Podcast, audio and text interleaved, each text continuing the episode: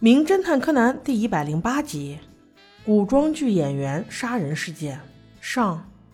没想到当演员也是一个高危行业啊！这两天小五郎就非常忙，他接到了一个著名演员对他的邀请。这名演员擅长演古装剧，是一位三四十岁的大汉，名叫土方幸三郎。他约小五郎在一家餐厅见面，把自己打扮成一个路人甲的样子，在餐厅里悄悄躲着，等了他好久。好不容易等到小五郎露面之后，还专门调侃了他两句。原来三郎同志也是个逗逼啊！这次约小五郎，主要是因为自己马上就要演一个侦探，想跟小五郎这儿取取经。小五郎一听是找自己拜师学艺的，立马开心起来。走走走走走走，回家说。小五郎带着小兰和柯南，跟着三郎先生一起回到了他的家。回到小区里面，他们竟然走后门。因为前门经常会被记者堵着，最近三郎的太太经常和一个年轻的男演员传绯闻，所以家门前面总有狗仔队在那儿蹲着。无奈之下，只能走后门了。就是走后门，还是遇到了老熟人三郎先生，和他打了个招呼：“冲田先生，你去哪儿啊？咱们下午可是约好了，记得赶回来喽。”冲田先生倒是看都没看他，说道：“行了行了，我知道的，我会在家里等你的。”头也不回的走了。小兰认出了这个男士。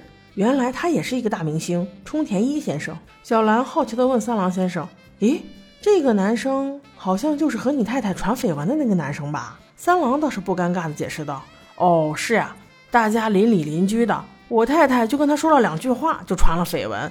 你说尴尬不尴尬？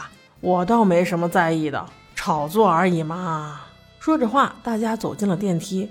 在电梯里，三郎先生特地给小五郎、小兰还有柯南分别发了他的名片。原来这栋楼上六楼整个一层都是三郎的，而目前他和他的太太正住在五楼的五零一室，六楼暂时都空着。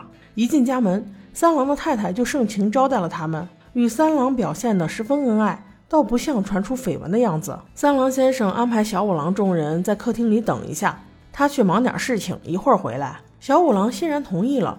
当客厅的门关上的那一刻，三郎夫妇终于露出了真面容。真不愧都是当演员的。门一关上，立刻就是新的脸孔。三郎对他太太说：“你演技还真不差哈，想不到你这个刚用离婚勒索我过的女人，在外人面前也可以这么轻松跟我秀恩爱哈。离了以后，你是不是立刻就要跟那个冲田在一起了？”他太太一听，不甘示弱地说道：“还不都是因为你先外遇的？我嘛，暂时不会跟他结婚，我们还没到那份儿上。不过话说回来，你把这个名侦探找来是想干什么啊？下午不是说好三个人一起坐下来谈一谈吗？真是搞不懂你。事到如今，咱还有什么可说的？你请过来的人你自己应付吧，没空陪你演戏。我先过去等你了。你最近还真是奇怪哈。”又是大扫除，又是换家具的，真是有病！边说着，边翻着白眼儿，边换着鞋，人直接走了。这很明显，夫妻俩确实是有问题的。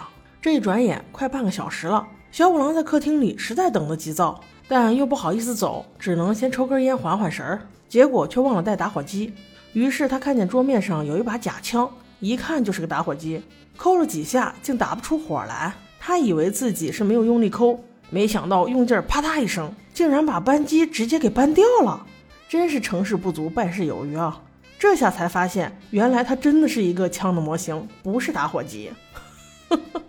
看到他那副囧样，真想笑出来。就在这时，三郎先生端着红茶进来了，边给各位倒茶边说：“不好意思啊，大家让你们久等了。以前这些事情都是我太太做的，可是她今天下午有事儿，让我来泡茶就久了一些，抱歉抱歉。”小五郎一看主人回来了，立刻双手背后把坏了的枪藏在身后，又悄悄地压在了沙发底下。这明显就是一个大小孩嘛，嘴上口口声声说着没事儿没事儿，我们也不着急。红茶确实不错，心里却在想，这泡个茶就能用三十多分钟，就你这学习能力，估计也是要过气了。小兰和柯南倒是没说什么，坐在一边乖乖的喝茶。此时，三郎不失尴尬的说道。那这次请小五郎先生过来，主要就是想跟您学习一下，作为侦探应该怎么拔枪、开枪，和警察有什么区别？您平时用枪的心理活动是什么？我正好准备了一个模型，不如你给我演练一下。一边说着，一边在桌子上寻找那把手枪模型。小五郎一听，直接脸都绿了。那枪肯定就是刚才他弄坏的那一把呀，所以他直接就说：“哦，我平时就不用枪，根本就用不到，主要是用大脑的。”三郎接话道：“哦，这样啊，可是我们第一场戏就是在河边开枪的戏呀。”小五郎连忙转换话题说道：“河边，在哪个河边？”三郎心想：“哇，这真是个好队友啊，接话接的恰到好处。”于是欣喜的说道：“就是我门口的这条河呀，来，咱们从阳台上就可以看到。”边说着，边就去打开了阳台的房门，还请了小兰和柯南一起过来看河景。果然风光秀丽，美不胜收啊！不过此时突然听到了电话铃声，叮铃铃铃铃，叮铃铃铃铃，一直响个不停，也没有人接。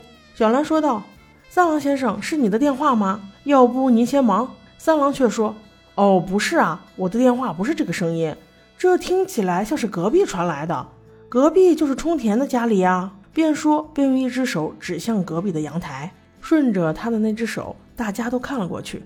与此同时，惊人的一幕出现了：三郎的太太竟以背靠着阳台门的姿势径直倒了出来，与他们不过三两米的距离，眼看着就凶多吉少。此时的三郎假惺惺的要跳过去救人，好不容易被小五郎拉住，说：“走正门，走正门。”于是众人用最快的速度跑去敲五零二的门。没错，这就是冲田一的家里。咚咚咚咚咚咚，敲了好长时间，竟然没有人开门。三郎已经急得头晕眼花，显然已经阵脚全乱，有些不知所措。还好，此时小五郎思维在线，他说：“我到物业去找钥匙。”小兰，你赶紧去报警。此时，三郎先生赶快接话道：“那我就在这看着，一定不能让杀害我媳妇儿的凶手逃了。”此刻，众人全部分开行动。柯南一直跟着小兰去隔壁的警察局报警了。大家都以最快的速度准备赶回来的时候，电梯却一直停在楼顶，不知怎么的，就是不下来。小五郎为了节省时间，立刻走楼梯冲上五楼。而此时，三郎先生正在此处焦急地等待着。看到了小五郎回来，他就说：“刚才冲田一想要从这里逃走，幸好我死命地拉着门，让他不能逃跑。我们赶紧冲进去吧。”但是此时没等小五郎用钥匙开门，门却自动开了。冲田一先生一脸莫名其妙地打开门说。你们在我家门口干什么啊？大吵大闹的！三郎先生二话不说，一把扒开冲田一，径直向阳台冲了过去。果然，打开阳台门的那一刻时，自己的爱妻就这么静静地躺在那里，早已失去了呼吸。三郎抱着媳妇儿痛哭流涕，这才赶过来的冲田一先生一看，直接都傻眼了。这是哪儿跟哪儿啊？你太太怎么能在我的阳台呢？而且她还死了！